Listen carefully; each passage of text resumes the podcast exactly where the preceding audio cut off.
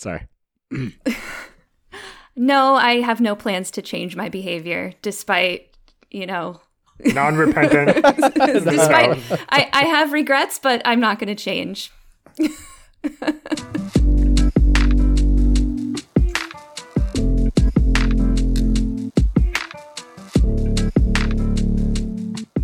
Hey everyone, welcome to Barside Chats. I'm Brian the Gleeman. And I'm Matt, the innkeeper. And this is a Wheel of Time podcast from the Dusty Wheel.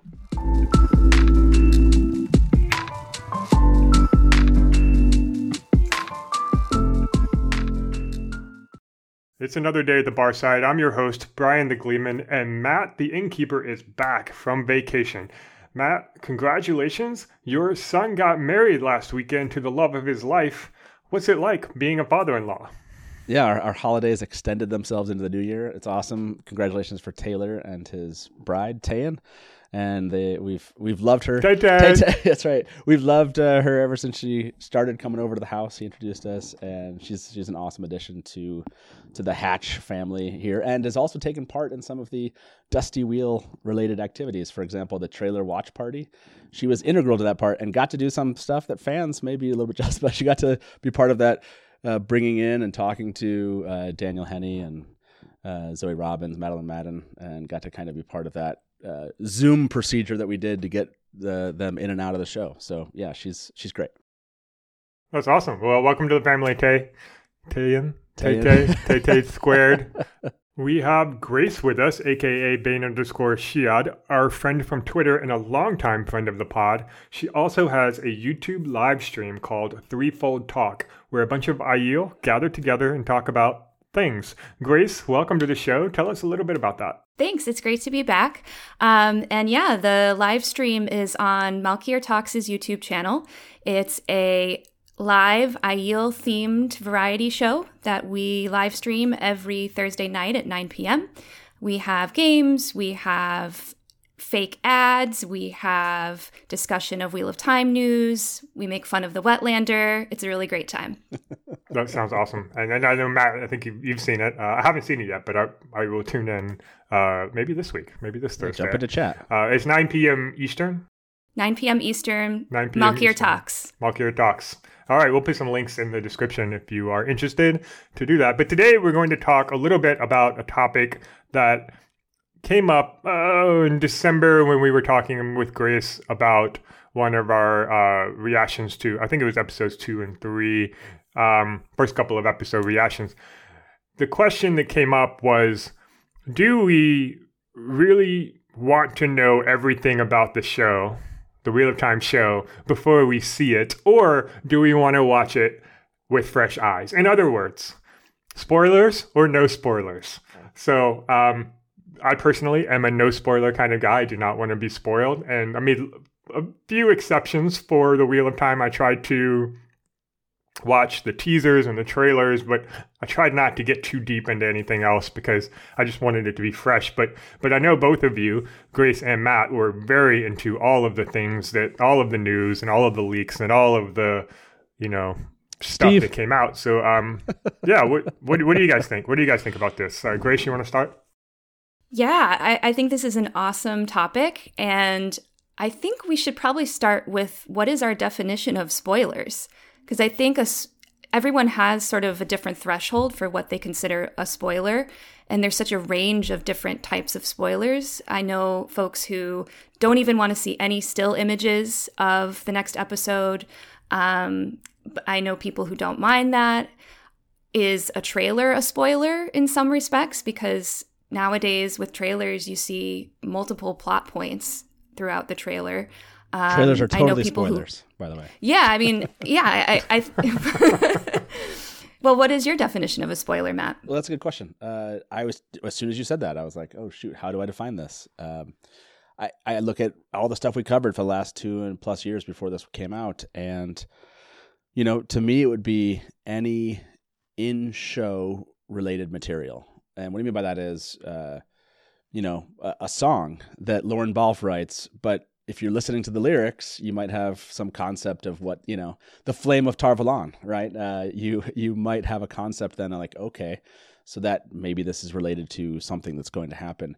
You know, knowing an actor is going to be part of it, maybe not so much, but knowing, uh, seeing that actor in costume, you know, seeing them in the show itself. So uh, to me, it's like it's anything that's in show.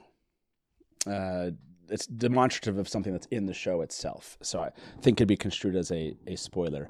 That's where I'm going with right now. I don't know if I've drawn too too strict of a boundary there, and you could pull me back from that. But I feel like that's that's what I would think. You know, that's and I say this from the position of I hate spoilers for movies. So you can tell me there's a new Spider-Man movie. You can tell me uh, some actors that are in the movie.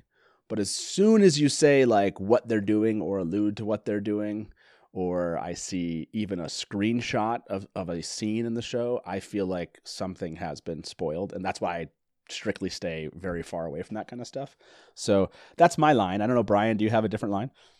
Yeah, um, mine is uh, maybe a little bit more of a you know it when you see it kind of thing because you know you could you could say oh so and so was cast as you know Missima or something and like maybe I didn't know Missima was going to be part of the part of the show, you know, or, or some so and so is cast as the Sandman in the Spider-Man movie or whatever, and you're like, oh, this, okay, now I know this is about the, the bad guys. The Spider uh, is Sandman or something. Um, I, and so you know, I, I generally, if until, until it gets into what's actually in the show or in the film, uh, it's not really a spoiler. Like just talking like, you know, Tom Holland is Spider-Man. It's a Spider-Man movie. We know Spider-Man's in it and Tom Holland's in it. And most of the cast from the previous movies are in it. And that's not really a spoiler. But when you start talking about plots and character development and costumes and, and maybe even special effects, uh, that's kind of where like, I'm not really interested in seeing that until I see it. I want to be surprised. I, I, I like the fresh, the fresh view. With the Wheel of Time though, the three of us, and most of our listeners are in an interesting position because not only um, were we following along with the production of the show, but we have read the books. And the books actually spoil most of the plot. And so, in this case, for The Wheel of Time, I am specifically avoiding spoilers for what might be on the screen. Okay. Costumes, uh, who plays what, um, set designs, uh, special effects, dialogue. Um, I, I, really kind of don't really want to see much of that. Although, as part of you know watching the Dusty Wheel, as part of being involved in the community, I did watch the teasers and the trailers. I did the teaser Gaiden, tra- trailer Gaiden. Like those were really fun days. But uh, I tried to limit it to that. I tried not to go too, too much deeper than that. But I know both of you went a lot deeper than I that. I like that, you're like I tried to limit it to a 20 hours of live stream. A 20 hour live stream that's a, that's a, about that's a, very, a, single two minute clip. Way to go. Yes. You limited it a lot. yeah. Uh, no, exactly. Exactly. But, but, but the two of you went way deeper than that. You, you, you know, in, in Matt, you say you don't like spoilers, but for this, you were totally spoiled by tons of yes. things. Uh, for either of you, did that disrupt your viewing experience of the show? Yeah, Grace, I'm, I'm curious. Like now you look back, what do you think? I mean, it's something I've been thinking about so much because this was such a unique viewing experience for me. I have never been this deeply involved with anything before it came out. Um, and as you both were talking, I was starting to think to myself, well, my frustration with spoilers is in proportion to how much I care about the thing. So like if I really like with Stormlight Archive when I when I read that, I didn't want to see anything about it. I tried to mute every single word on Twitter, every single character name, everything because I really didn't want it to be spoiled. But then you just pointed out that I really went into the Wheel of Time very deeply before the show came out. So, and I do care about the Wheel of Time. So I think that throws that theory out the window. Um, so I think maybe just Wheel of Time is, is its own thing where I both care about it and also want to be spoiled in a yeah, way. We're just special. Yeah, and, just special. And I never even thought of it before it came out. I never really even thought of it as spoiling myself. I thought of it as I just want to know. I'm so excited. I can't wait to see this. So any little nugget that they drop for us, I want to dissect it. I want to look at it. I want to figure things out. But in retrospect, I really do think it affected uh, some of my reaction to the show. I mean, I was looking at audition scripts, I was looking at, you know, all sorts of like, it wasn't just, oh, cool trailer. It was like, let's look at that tiny little glint of light on the dagger and figure out what time of day and where that's happening. And then we know, like, you know, what to expect from Shadar Logoth. So I'm proud, of, think, I'm proud of that kind of stuff. yeah, yeah, I mean, that's your wheelhouse. Um, so yeah, I don't know. I, I, um, I purposely didn't watch the teaser for episode eight. So, up until that point, I had been sort of absorbing every single little thing, with the exception of at one point, there were a bunch of publicity stills coming out. Um, and I was sort of like, they kept saying they were official Amazon publicity stills, but I wasn't so sure about that because there were a lot of them and they were really showing a lot of detail. Yeah. So I tried to mute that. I didn't really look at that throughout um, the series, but episode eight, I was like, you know what? I'm gonna do an experiment and see like if this changes things for me. So I did not watch the teaser for episode eight, and I'm not sure, but but I think I know a lot of people really did not like episode eight at first, and then sort of warmed up to it over time.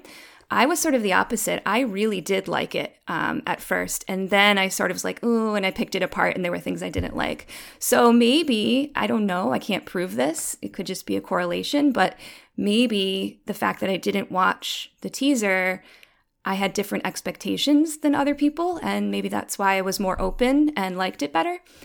I really don't I'm know. I'm to go with that. I, I think that would hold true if we actually like studied it like statistically speaking, got like a statistically significant sample of fans and asked them how much news, how much were they aware of the plots beforehand, how much were they aware of the characters, how much were they aware of the changes, and then identified kind of how they liked or disliked something, I think you would find correlation between expectations being set early. So that is one thing I think that I can't go back and un you know, I can't go back and experience it differently. But for me, we covered it like right grace like we talked about this stuff we we we did live streams about steve like the, we, it was such so many little details the minutia that we knew when people would just be like so when is this coming out and what's changing most of us at the time could like quote like well this is changing and then this is it and, you know uh, we're not going to see tom until block two and we're not going to see but we're going to see the Tinkers in block two and three, which likely means it's going to be episode three, four, and five, right? Like we could we could sketch from all the details that came out what was the likely plot of the first season. And so we talked about it with our friends for hours upon hours of like, well, why would they make this change? And I don't know, I like that, but okay, so okay, I got to shift my brain around to this. So by the time I feel like I saw things, I could not react in a way that was like, what? like it was like I'd already kind of gotten my what moments out, and so I think that that came. It was really funny to see people like, "Well, you got you just like this, you know? How can you like this?" And it's like, I don't, I don't know. I mean, as a book reader, I can imagine to myself like, this is the first time I've seen something, and I wasn't aware of any of this. This would be really different, and maybe I would not have liked a lot of what I saw because I had not spent two and a half years preparing for it. Like it's like anything, like a marathon, right? the marathon's going to suck if you didn't do any preparation beforehand, you know, but if you prepared for it for 2 years, the parts that sucked you kind of expected a, bit and you were ready for them. So I I kind of take it that way in many ways. Like I hate spoilers, but in this regard, I was glad I did it because I've seen the experience that a lot of fans have had that were just kind of coming at this the first time and they struggled in ways that I did not struggle. Uh, uh, because again, because I was doing my eight mile runs every week on the Wheel of Time, and it kind of was ready for a lot of these things that were going to change. So it's a really it's weird because I hate spoilers. So, so I, but I'm glad I did it, I guess, because I was able to enjoy it in a way that some some book fans were not able to enjoy it. I think I now that now that you mention it, I, I think that makes a lot of sense. I knew enough to know what was changing, what broadly was changing, and I spent a lot of time thinking about what could change. I argued on Discord and Twitter and got in discussions with people about like, oh, they're probably going to cut this and not that, and uh, people be like, "You can't cut this," and then I'm like, "Yeah, they, they totally can because this, you know, this is a TV, it's a different medium. You've only got sixty-ish minutes per episode to, to, to do it, and every minute counts." And uh, and got lot, lots of discussions with people about what the new show, what the show would look like that's different from the books. And so when we actually did see it and I saw things that were different even than I thought they would be, I was at least prepared mentally for this idea of like, oh, this is going to be different and I'm going to roll with it because you know I've been thinking about it being different for two and a half years, like you said. And I guess if if I talk to people, non-readers, well, if I talk to readers who did not pay attention to all of the stuff that the three of us paid attention to, they liked it a lot less. They have a lot more complaints and they have a lot more problems with things not being exactly like in the books. But, you know, I've talked to several of them and I've said, well, if you were going to uh, adapt this to the screen in eight episodes, you know, eight times 60 is 480 minutes uh, and you have you have that, that math right? I think that math's right. You, you you have 480 minutes ish, and you need to do uh, you know this whole whole book. Uh, how, how, do you do that? And how do you keep the plot moving? And how do you set up season two? And how do you set up season three? And how do you you know are the, does this character strictly necessary? Can you merge these two? And you start talking to them about that. They start like you can see the gears turning in their head and then by the end of the conversation, most people I've talked to have been like, oh, well, that makes more sense. I don't dislike it as much as I thought I did. And so I think we kind of did that to ourselves. We kind of, yeah. Uh, it's, it's not necessarily about the spoilers, but it's about being involved early, like the three of us were, allowed us to prime our minds for things will be different. I'm going to posit this idea then to us since most of us, I mean, at least Grace and I were covering this like really closely. And then Brian, you were still following along and we were doing podcasts and you were still aware of everything. Yep. Uh, the joy you had in seeing it, like as the episodes went on, I, I liked it and I enjoyed it. My joy was like greater for other people that were seeing it for the first time because I kind of, I was like, well, they're going to leave here, and then they're going to Shadar Logoth, and I've seen pictures of Shadar Logoth, and then there's going to be this. Uh, we've seen the dagger, and Mat's going to get the dagger, and then they're going to leave, and then they're going to split, and they're going to go with the Tinkers, and we know the Tinkers are happening, right? And then the White Cloaks are coming in. They haven't come in yet, so they must be coming in shortly. And you know what I mean? Like I was like, and then we know that Nynaeve's going to do this, and it, I don't know. For me, it was there. I was hard for me to kind of get out of that and just live the experience of the show, and so I think my joy for anything that I might have been extremely excited about was muted a little bit. I don't know. Did Grace? Did you feel like? Did you just like? Were you over the top either in how much you loved or hated things, or do you feel? And my what I'm positing is because of the preparation, maybe our enjoyment was kind of maybe what we hated was a little bit more mild and our joy was a little more mild than it could have been because of our preparation do you feel that or did you no you really hated and really loved things and it didn't affect that yeah, no, I, I absolutely agree with you. I think everything was a little bit muted, except for the things that were surprises. Yeah. You know, there were definitely moments where I was just so excited to see certain things like the Manetheren speech and just little Easter eggs here and there that, you know, I hadn't uh, seen ahead of time. Those were the things I was most excited about, and those were the things that I didn't know ahead of time. Uh, but certainly, you know, knowing that Nynaeve was going to sneak up on Lan. You know, I feel like that yeah. the effect of that was so much less than it would have been if it had been the first time. And I think that's what it is. It's that people don't when people say they don't like spoilers, it's because it lessens the emotional impact of what you're seeing. There's just something about seeing something for the first time and you sort of like romanticize the first time like I still romanticize the first time I saw the first teaser trailer. Yeah. And we saw some of those images we hadn't seen before and we heard a voiceover and you know all of that was just so amazing because we had not seen it before. Yeah. So I think definitely in both ways, you know, things I knew were coming, I wasn't excited about, and also changes I knew were coming, I wasn't upset about. Like Laila Perrin, that had been a rumor for so long. Right, right. and I have a book reader friend who was like, I can't believe they did that. Uh. And I was like, yeah, but we knew that was coming. So, and it just right. didn't, I had no feelings. It, so I yeah. think, um, you know, it just sort of muted all of my feelings. I felt like, I don't know, That's uh, I like feelings. Yeah. One of the goals of storytelling, of good storytelling, is that your scenes and your moments should be surprising but inevitable. And if you tell a story and the you know, plot points wind up being surprising but inevitable, those are very satisfying stories because you're caught by surprise, but once it happens, you look back and you go, oh, what else could have happened? That was always going to happen. How how could any how could we have thought anything else? And that that's those are the endings and those are the moments that are just the most satisfying to us.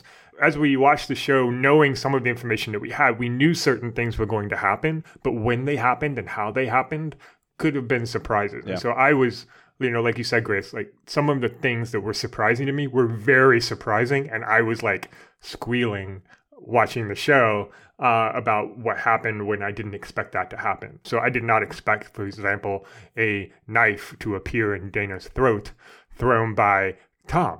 Like, did not Yeah. expect that to happen. Um, we knew who Dana had been cast, but we didn't know who she was until that episode came around, or I didn't. There, there were these things that were like inevitable. We knew Dana was going to show up. We knew Tom was going to show up. We knew Barney Harris is leaving the show. But how those manifested in the show, I thought were very surprising to me and therefore very satisfying.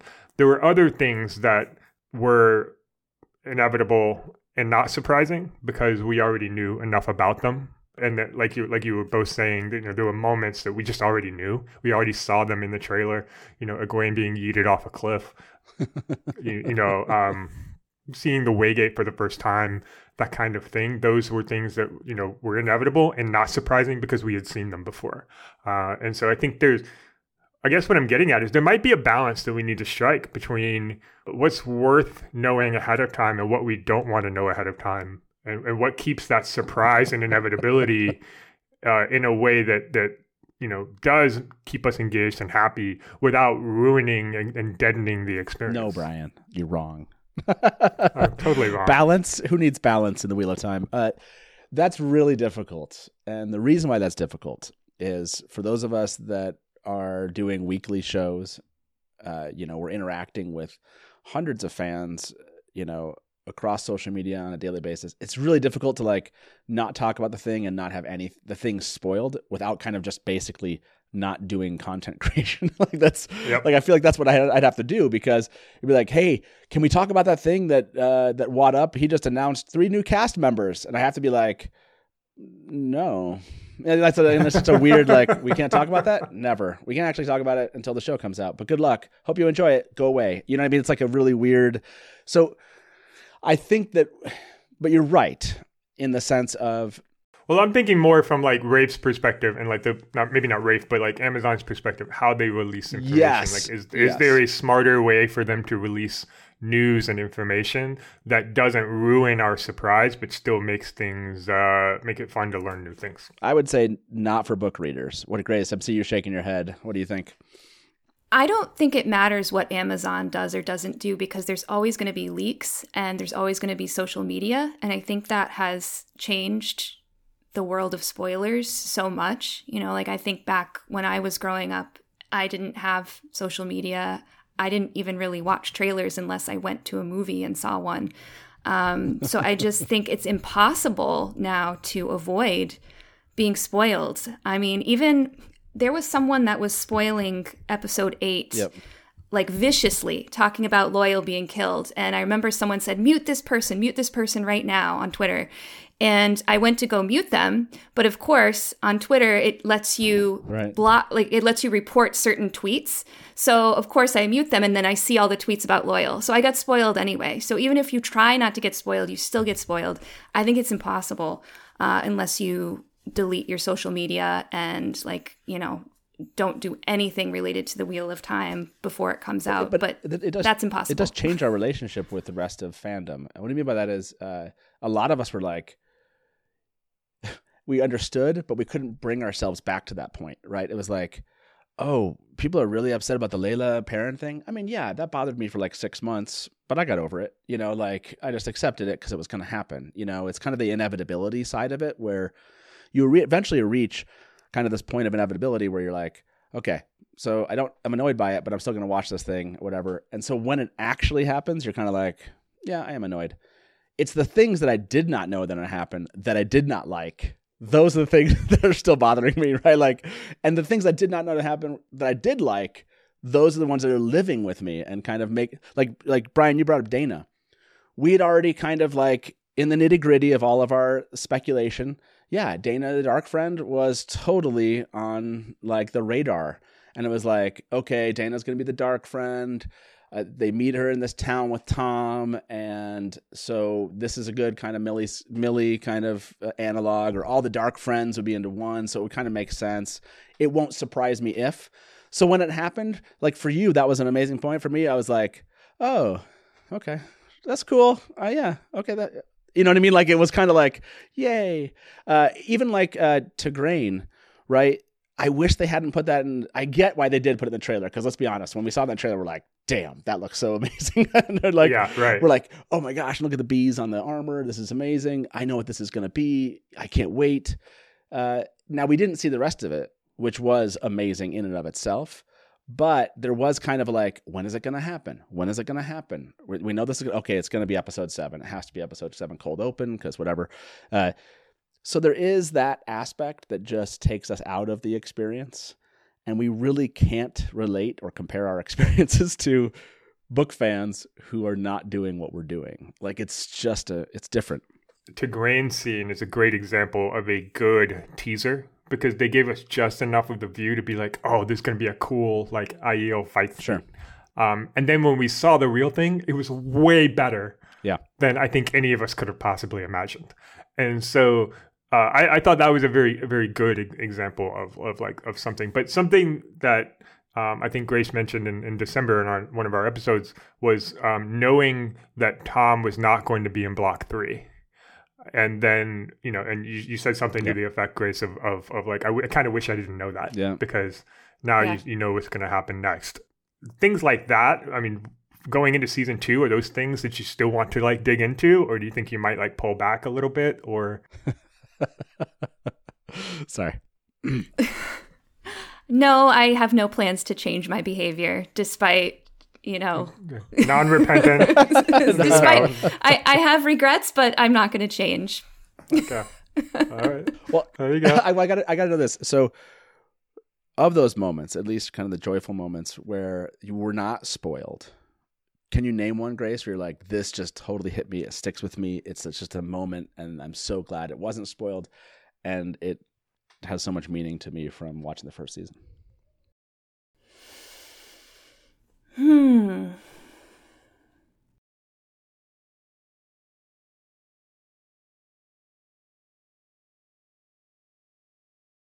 I think it's it's a toss up between uh, the Manetheren speech um, and and just the way that that was filmed. I just wasn't even expecting to have that in the show at all. And then they did some really cool foreshadowing stuff with that scene, and uh, the scene between Tom and Mat uh, in the village with the Aiel and their whole conversation and interaction there.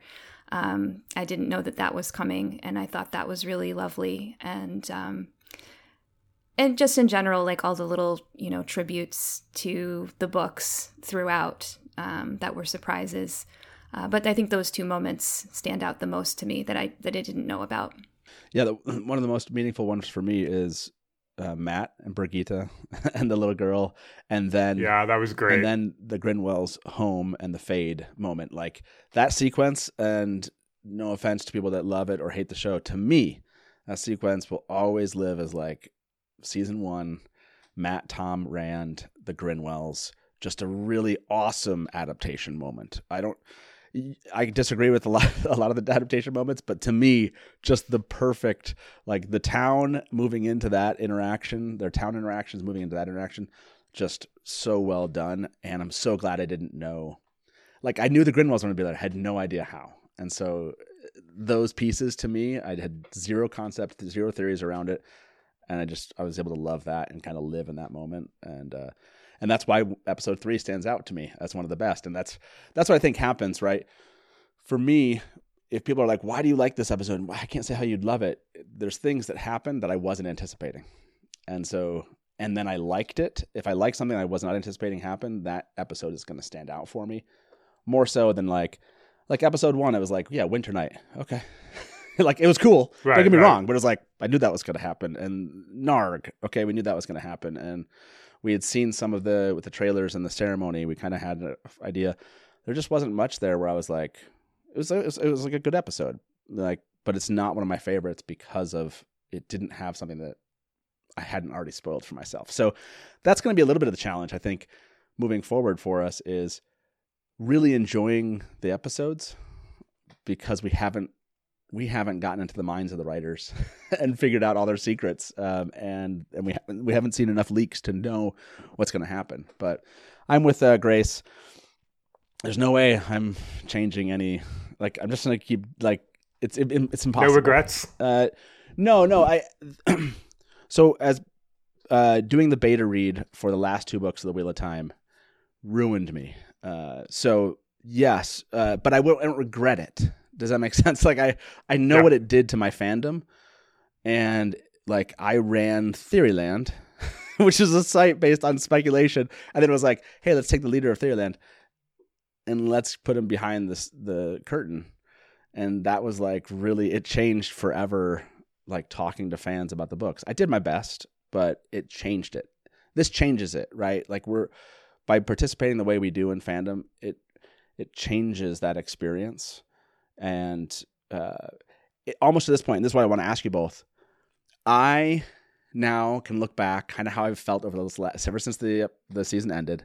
I've been going through this weird like emptiness phase where it's like like I don't know if I'm ready A to start again, but I don't know like I want to go back to it. I'm in this weird like limbo longing kind of aspect. I enjoyed the build up more than the show. And and I don't know, it's like a weird thing to say, but it's like all those moments of speculation and theorizing and like Grace said like zooming in on a glint on a on a dagger those were the moments that just live in me because they were like the new moments the things that just kind of dropped in our laps and we got to inspect them with each other. Uh, and so the show was cool but it was the build up that in the end that I loved the most. And so that's where I need to tell what I'm telling myself is like remember the thing you loved the most is the thing you get to do again right? It's it's probably not going to be the episodes. It's going to be all of the excitement of the build up to those episodes. So I want to ask you both Grace uh, when you think back all of the conversations beforehand all the episodes of live streams and such did you gain did you have more joy in that than you did of actually seeing the final show itself? Yeah, I think I did. I really, I, I think, is it cheesy to say that it's the friends we made along the way? Because That's totally cheesy, but it's totally accurate too. Yeah. Because I think it's just not the same. Every time I got excited about something having to do with the show, either before or during the show, it didn't feel real and it didn't feel as special until I shared it with someone else, you know, until I went onto my Twitter group chat and, you know, texted them or, you know, when I went on the Dusty Wheel and got to chat with people there and, you know, break it down. It's it's something about being in the community and sharing it together that's more fun and more rewarding than actually watching the show. I, I think that's definitely true. I mean, I love the show. I love watching and admiring a piece of art. Um, you know, I love just you know the the costumes and the artistry of it, the scenes and all. You know, it's just it's nice to watch, but it's definitely there's something about the discussion part that that makes it a lot more fun and interesting. yeah brian i've seen you shake your head where are you at on this Yeah. No, I'm totally, I totally agree. I think this was true even before the show. I think it was true with the books uh, all along. And and you can, you know, I I read a lot, and there are a lot of books that are just as good, just as well written, just as great plots, just as great characterizations as The Wheel of Time. There's a lot of series out there that are just as epic. But the thing that makes the Wheel of Time special to me is not necessarily the books. I love rereading the books, but rereading the books for me is uh, it, it just calls back all the interactions and all the conversations I've ever had with everybody uh, that I've talked to about this. And so I met you, Matt, through these books. You know, a long time ago. Um, a lot of my friends, like you were in my wedding. You were in my wedding as when the wedding party. Right. Like this is uh, this is a uh, to me the the the true power of the wheel of time in my life is not necessarily the words on the page it is you know, to be that cheesy line. It's the friends I made along the way. Like it's all of the people that I know and all of the interactions that I've had doing this podcast, doing Twitter, going on the Dusty Wheel, chatting with people, breaking down scenes, looking at trailers, doing the 20 hour live stream. Like all of that is way, way, way more fun than watching 60 minutes of television once a week. Yeah. And it doesn't matter how good the TV show is, it will never be as dynamic and as uh, surprising um, and as as awesome as just sharing your joy with other people that are also feel joy about the things you feel joy about, Yeah. right? And and there's like uh, there's a lot of TV shows that I love. I love Breaking Bad. I love The Wire, but like I wouldn't I don't necessarily rewatch them and I don't necessarily I mean I do sometimes. It's not the same as it doesn't bring me the same amount of joy as just talking to you guys about this does. What's weird about that? Because you brought up the topic, right? Spoilers and and how did it like affect our journey? And if there wasn't anything to talk about, we wouldn't have been talking, right? like we needed Yeah. we needed some kindle, like we uh, of the fire. We needed we don't, and it's funny because there is like a happy medium, and like you were saying, there is some balance, Brian. Like I got sick of actually spoilers at the very end. Like the last three weeks before the show came out, I was like, okay, stop. This is Like, actually happening. This is actually what it's like. It was just like yeah. now you're taking away the moments that could have been really exciting, and I could have enjoyed like a nine, and you're making them like a six. And then you're also kind of like showing me some stuff where I might have in the moment like been able to contextually understand it and been like, okay, instead of a negative five, that's probably like a one or something. But now I'm seeing those things and I don't have the context and it's too close to the actual release of the material. So there was a there was like a moment like the last two weeks where they were like letting they were just like sending out this stuff on a daily basis and I was like, I can't do it. Like I, I I'm losing I'm not enjoying this part of the beforehand thing. So there is a, it's a really interesting happy medium, and I don't know how to explain it. I think that's one of the reasons why I was like, Rafe, stop telling us stuff that actually happens in season two. Allude to things, give us some kindling to play with, but don't just like be like stake in the ground. This is going to happen. This is going to happen. This is going to happen. Right. Because, it, like for example, let me give you an example of one of those. I think he answered a question to an interview saying that like the Mat storyline would kind of pick up the in the Dragon Reborn. Like the only people that helps are people that have read the books. And the people that read Right. the books already love or hate you. right? They already love or hate the show. like that answer is helping no one. And what I mean by that is Yeah. i the people that were like, "Wha- "What's going to happen to Mat?" Well, let him sit in that. Let him sit in that for the next year or whatever. What is going to happen to Mat? Uh, and the people that were like, "I think I know what's going to happen to Mat," or "I don't care what happens to Mat," they're not going to val like, "Oh, he's going to be in his Dragon Reborn timeline." It's like, okay, I don't care. Like in the end, as a showrunner, and Brandon had to learn this, and Robert Jordan, I think, learned it over time. But by the time we all kind of got to ask him questions and such, and he got letters from people, he was already kind of in the mentality of like, I'm writing my book still. I'm not gonna, I'm not gonna give you give away things. So, Right. f- for you, Grace, was there like a, is there like a line? Uh, and when was that line for you where it was like the joy of beforehand, but then it stopped being fun?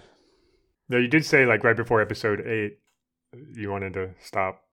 Yeah, then, but also throughout, there were definitely times where I, I mean, it was, I always felt joy no matter what, but I think there was one point um, before episode three, or maybe even before the whole thing aired, where they started releasing all these little tiny teasers and people were finding them in like the weirdest places. Like at cer- a certain website the banner was playing a teaser and it was different than the teasers they had released on Twitter. And I was still at that point just out of habit looking at every single thing and I wish I hadn't because one of them was like pretty much the whole Nynaeve versus the Trolloc scene.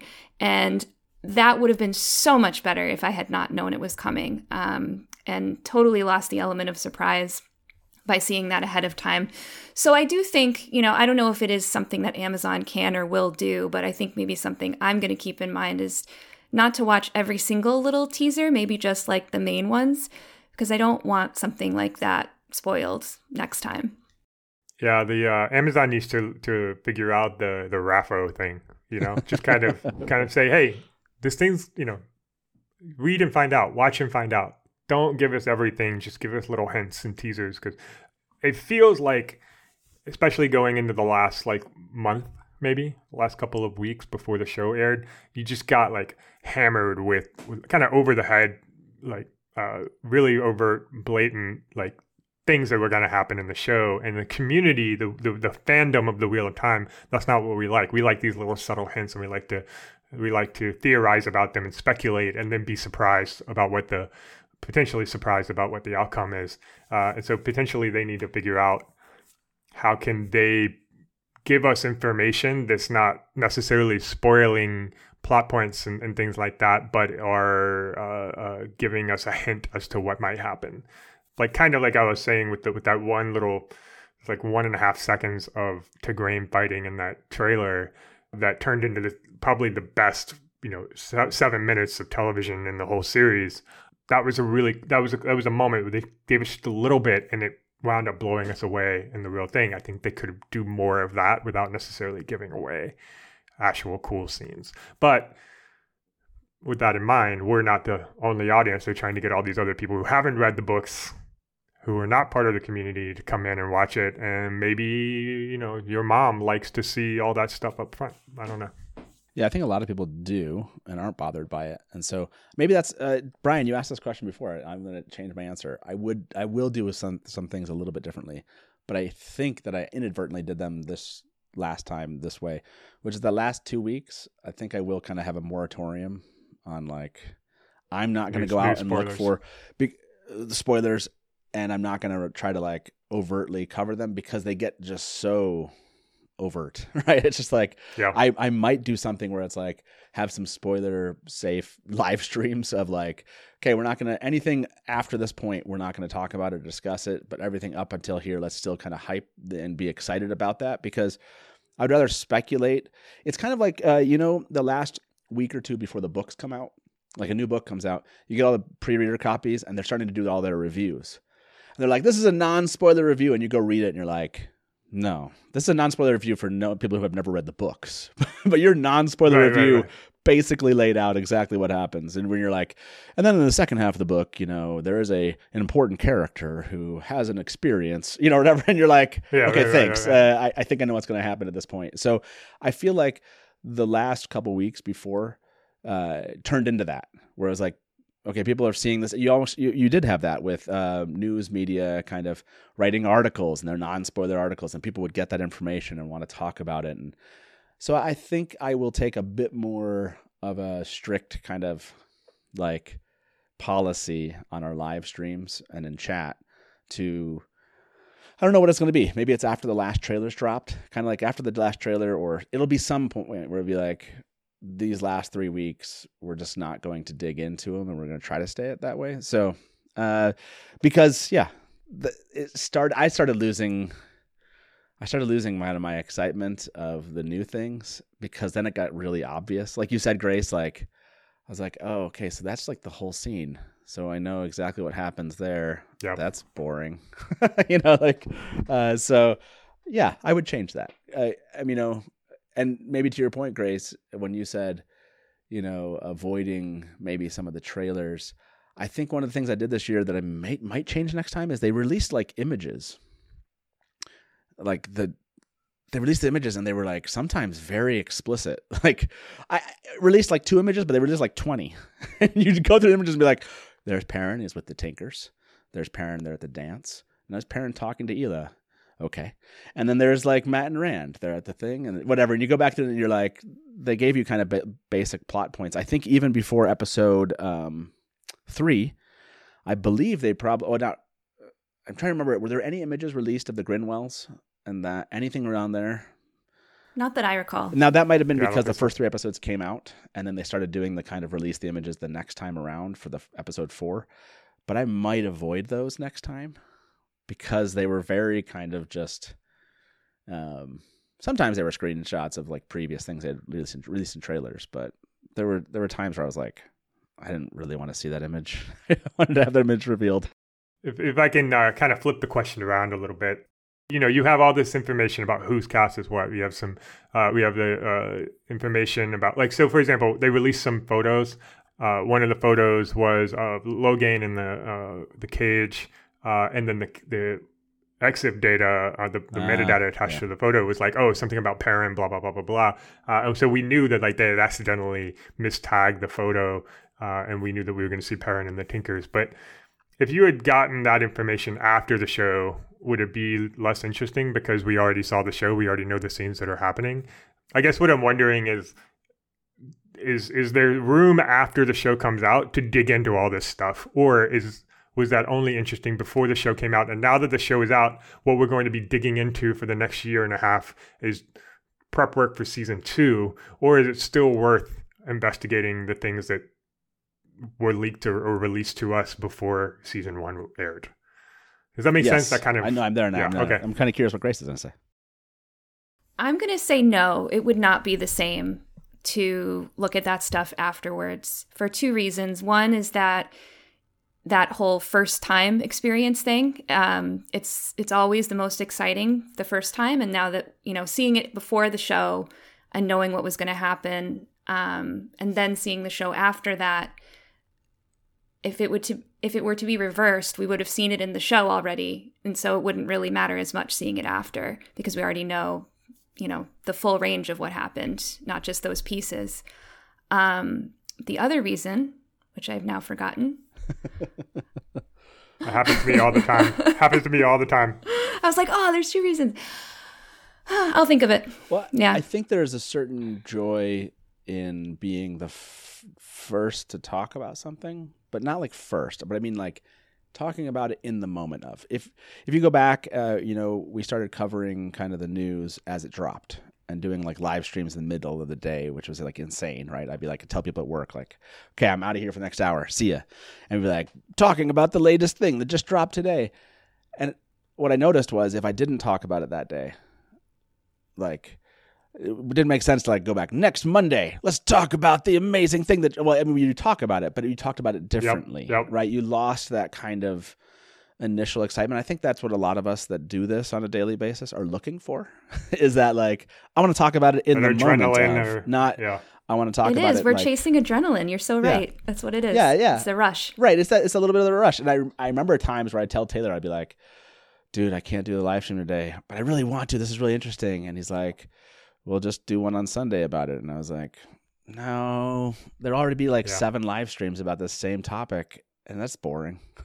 I'd be like, yeah. And so it was like either in the moment of, or it was like, nah, you know. I mean, we'll again, we'll mention it, we'll we'll talk about it, but not talk about it the way we would. So yeah, Grace, you're right. Like, there's whether or not we were already there as people beforehand.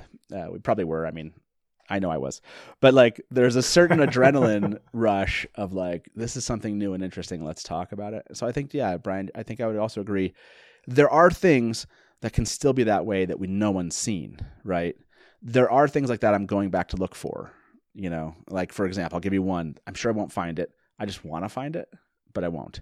Which is I would love to see some of the lightning that comes down in episode 8 wrapped around with a, with uh, the blackness of the taint I would love to see that. I would love that they slipped that in and we didn't know that Rand was actually channeling and that there was he was part of that what was happening there.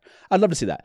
But that's just me as a fan writing my own what I would have done in that scene. Uh, but that is something I would go look for, right? Because I want to find those things that we might have missed. So those would be fun, like unblurring a script. That's fun, but not fun in the same way of like when news drops talking about it versus when news drops talking about it two months later.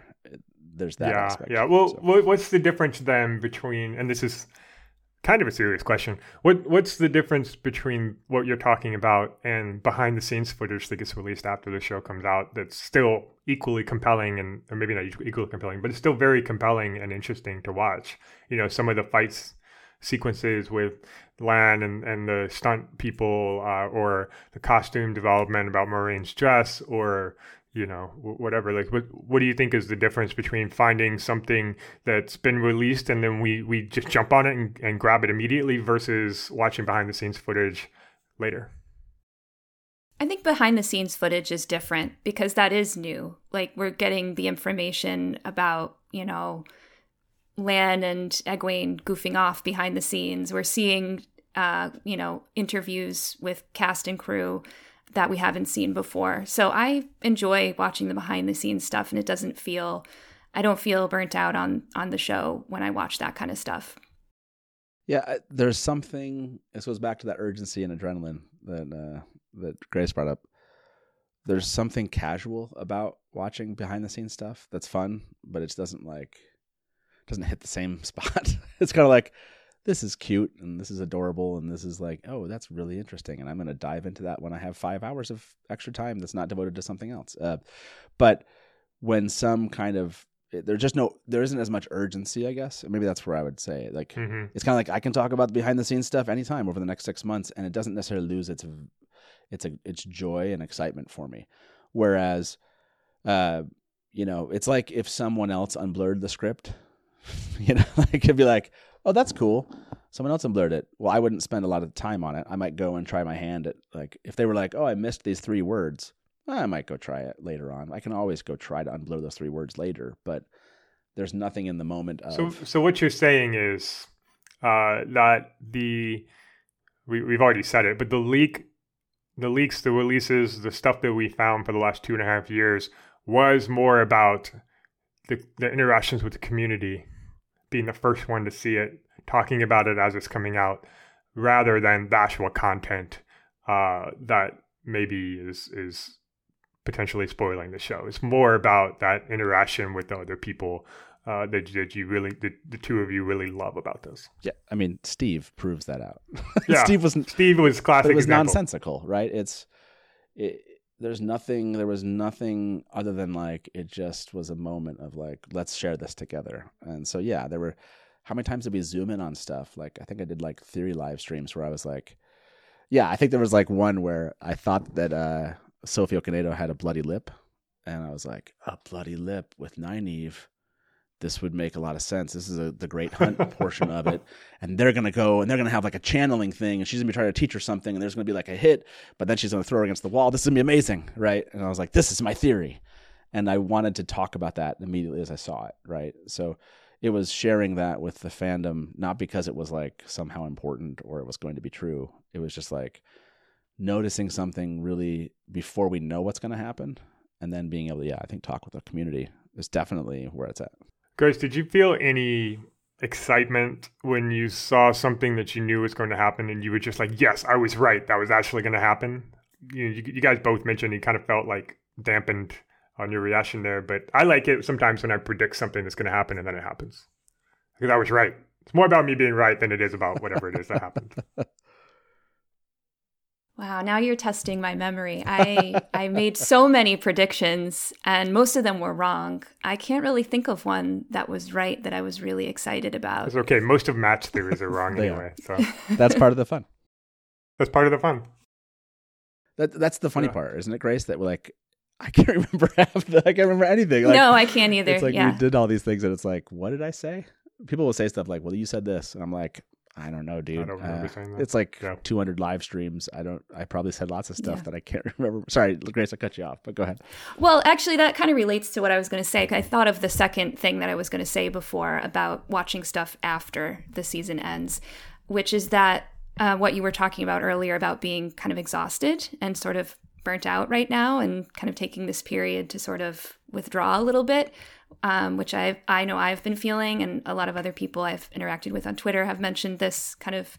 Uh, I guess it's the exhaustion that you feel after the adrenaline goes away, mm, yeah. yep. and so I think um, you know watching that kind of stuff can be nice during that time period. Like that was something I would do after each episode and I would watch like the behind the scenes. I would look at the episode stills and stuff and actually like helped me calm down a little bit like so now I think um we're in that kind of calm after the storm, which is uh, a reason also why I, I don't remember anything that happened before because it was just such a rush and such a wild time and then we had the episodes and we had the season and then there was a lot of, you know, discussion about episode 8, but now it's just like okay, I need to like breathe and think about something else for a while and kind of forget about all of that for a moment because I don't know, it was a crazy time. It was awesome and I can't wait to do it again for season 2, but I think right now I'm just like I need to shift gears. yeah, to go back to Matt's running analogy earlier, uh, I've done uh, tons of half marathons in, in, my life, and every time I finished the half marathon, I was like, "That was fun. I'm never doing it again." And then like two weeks later, I signed up for another one, and it's just like, it, we we you want to do it. It's exhausting in the moment. It's it's maybe even painful in the moment, but it's still really fun. And then you get to the end, you're like, "Okay, I need a short break." and then your mind just goes, "Hey, we should do this again sometime," you know, and boom, you're off to the races again, uh, literally. Well, it's funny. It's funny because that that's what I, I think. I think in the moment when Rafe was giving details about season two, I think I was kind of like bummed about it because those were some of the things that were going to kind of like. I was like, well, in two weeks, I definitely want to pick up on this thing. Once I take a step back, this will be a, a fun way back in to the excitement of season two. And like, you take away one of those carrots, and I'd be like, oh, okay. And then he takes like four of them, and I'm like, okay, gotta stop taking those away because that's like, that's for us, some of us, uh, you know, maybe not for him, maybe not for other people, but for some of us, that's what drives the excitement. Like I, I, I was on YouTube, I'm just like death scrolling YouTube, whatever, you know, and the the angst of some uh, reviewers, and I, I realized this because I'm like looking at it there, and I was like, I just what are they so mad about? And I just realized it like they were actually only there for the show. like the show is literally like 5% of the rationale of why I do the Dusty Wheel. And that is to say like the 95% is cuz every week I get to talk about it. Yep. But the show itself, like however it was turning out, we always say this to each other, whatever happens, we're still going to be talking about it because that's the joy of this stuff is like to actually talk about it. It's like about the books and about everything. Like uh, Brian, you can attest to this. Uh, we always call back to Dragon Con and our and our and our list of questions because we had spent like at that point seven years talking about these mysteries and arguing, and we just were like, if we can just get him to give us, if we can just get Jordan to give us enough answers, not all of them, but enough, we could have seven more years of arguments. But we need to kind of further some of these things on. And Jordan did just that. He gave us enough to kind of go with. He killed a bunch of theories that we loved, but then he like he didn't answer my question. Then he engendered a, a lot more. So uh, yeah, some people don't even understand that mentality of like, why would you go yeah. online and argue with somebody about a theory for seven years? And so that's the kind of people that I don't like. I go and I'm like, you literally just like wrote a review about a show you saw and then you just move on. That's such a weird way to engage with with the, with. But I get it. That's like the booktube, you know, kind of concepts. But for me, it's like no, this has like been a way of life for so long that. But I get it's kind of a unique thing. And like Grace is Grace, you were saying like this has been. You said this is like the first time you've really engaged with fandom like this. Like, what is that? is it been like a missing calling to you or do you like is it like i didn't realize i would love this as much as i've loved it or were you like that was a crazy experiment i don't know if i can dedicate that much time to this again i think all three of those things uh, but mostly uh, the the one about this is something I was missing in my life. I think. Um, I mean, I've always been a creative person. I I did um, you know theater and I did costume design and art and music and stuff, but um, I think I kind of I kind of lost uh, some of that when I got um, into my current job that I'm doing that has nothing really to do with any of those things, and so um, this gave me a creative outlet that I haven't had in a long time, and um, a community that I, you know, love now that I didn't know I didn't have before. Um, and I think that was especially important given the timing of everything and this is something i've been thinking about and wondering about a lot too is like how much the pandemic influenced all of this not just the the lead up to the show in terms of our own excitement about the show and um, you know all the material material we were getting over the past two years but the fact that it was two years and we all were very isolated and dealing with a lot of stress i think um, it might have intensified the whole thing and and made people a little bit more addicted to that adrenaline and the excitement of being together and talking and having something to talk about that is an escape from the reality that we're all going through. So I, I think that also intensified the whole experience mm. for me. Yeah. And um, yeah, I, I I'm happy that it happened. I'm happy that I'm here and I don't plan to step back from it at all. right? Would you do this for another? Would you do this for like Stormlight Archive or something, or is this? No, I, I think Wheel of Time is totally unique. I, I don't think I would do this for anything else. Like Matt, you were talking about, you know, booktubers doing a review and then moving on. Like I think anything else that I've been interested in, I could probably do that for and just move on to the next thing. Um, but there's something about the Wheel of Time that's really special. Um, that It's us. Yeah. It's us. We're the special ones. the fans. The fans are. Yeah. Uh, Well, that's even. well, me, but also yes, fans. well, I was gonna say, like, even seeing uh, the disappointment and the anger and the frustration of book fans, you can see that across all fandoms. When somebody, when groups, of you know, I see this. In, like, I have no attachment to The Witcher. I just watch it. You know, like I get on my treadmill, try to work off Same. some of my t- pandemic pounds, and uh, and watch The Witcher, and I'm like, okay, and then I move on to the next show. Right, I'm kind of that book reviewer in my head. You know, I might not like put up a YouTube, but it's like, okay, this is what I thought about it. Eh, you know, this is what I would have changed. And so it is. It's so unique to finally kind of find a story that you embed so deeply in, and and that's it's fun. It's it's kind of intimidating to like yourself. What I mean, by like there was a moment where I was like, I don't know, like another year, like at least, and wow. And then I'm like, well, you've done it for like 20 some odd years. what is another year? And I was like, I mean, that's a good point. I'm like talking to myself. I'm like, oh, yeah. And I've forgotten this. There's a moment after we read the books and on the forums, we talking about the books. It was like three or four months in. And then we're kind of like be quiet a little bit. and you're like, where's, why isn't everybody talking? And you can just tell everyone's like, okay, that was a lot. Like I just devoted a ton of my life to talking about this thing, and yeah, I need to kind of remember what I'm living for again. like, what's the purpose of life? And uh, so yeah, that's been the last two or three or four weeks for me. Is just like, like finding that joy again, um, and why? Because we we've been so focused on the show itself, if that makes sense Yep. Like I, I feel like I'm so far behind. I think this next Wednesday show will probably be like an ask me anything and like me just going through all the news. Like it'll be like the innkeeper catching up with what's been happening because a lot has been happening and I haven't watched. I haven't like cared to kind of keep track of it. So uh, Yeah. what a what a unique fun time for us to kind of capture these feelings because these are feelings that we I remember having after book stuff, but we didn't like we didn't have podcasts and YouTube channels to talk about them. Yeah. We just kind of were like, hey, Mike doesn't come to the forums anymore. Wonder what Mike's doing, you know? and like Yeah, right. Mike would come back two months before the, you know, whatever, and then we'd talk for four months, and then people would kind of go back on with things. So, uh, how fun it is to kind of know that that same experience is happening, and uh, we can all maybe be there for each other, like Grace, like you're saying, like, you know, like cathartically talk about how this feels to kind of end a turning, if you will, or end an age, or end whatever, and move on to the next one. Uh, that's deep. That's real deep.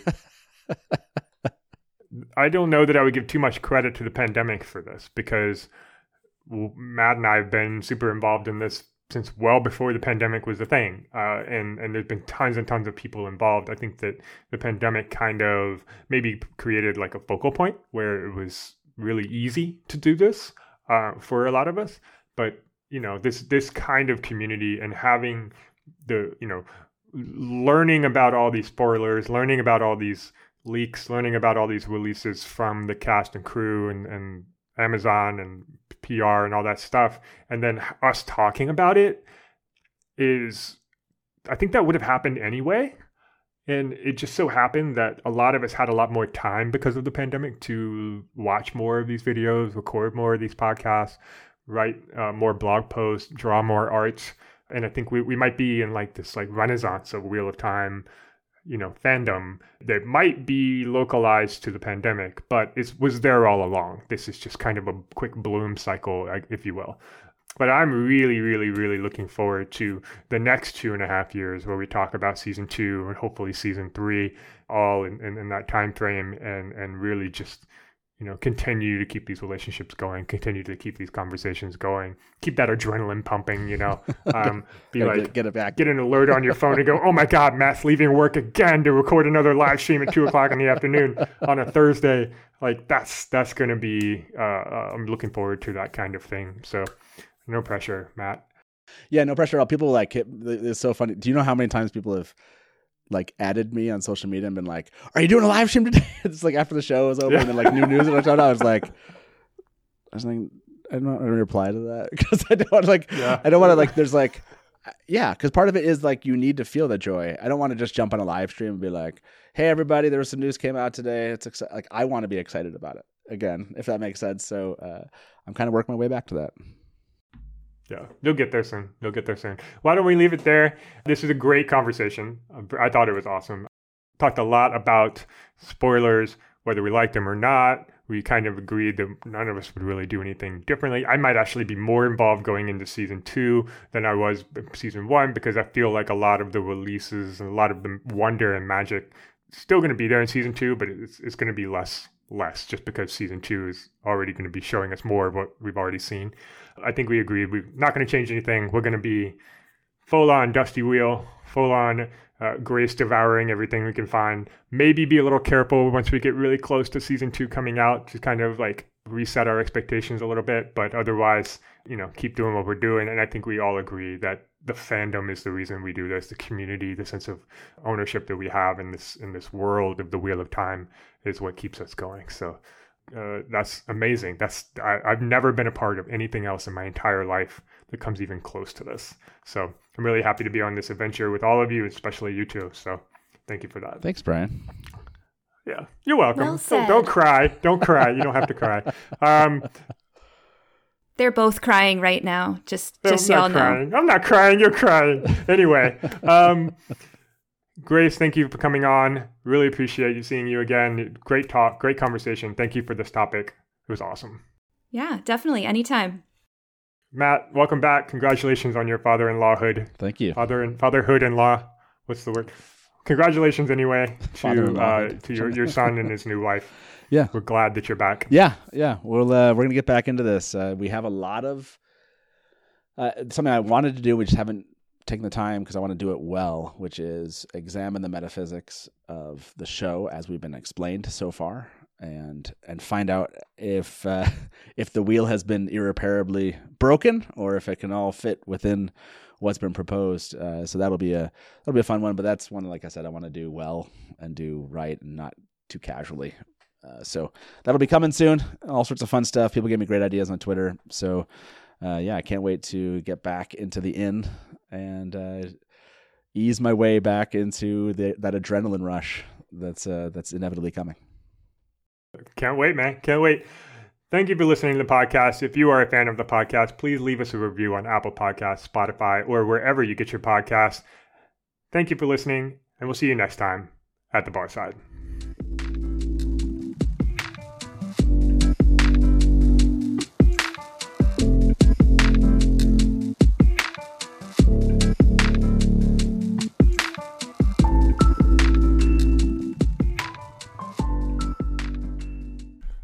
Barside Chats is a Dusty Wheel production, jointly hosted by Brian the Gleeman and Matt the Innkeeper. If you would like to support this podcast, please leave us a review at Apple Podcasts or wherever you get your podcast, or you may email us at podcast at thedustywheel.com.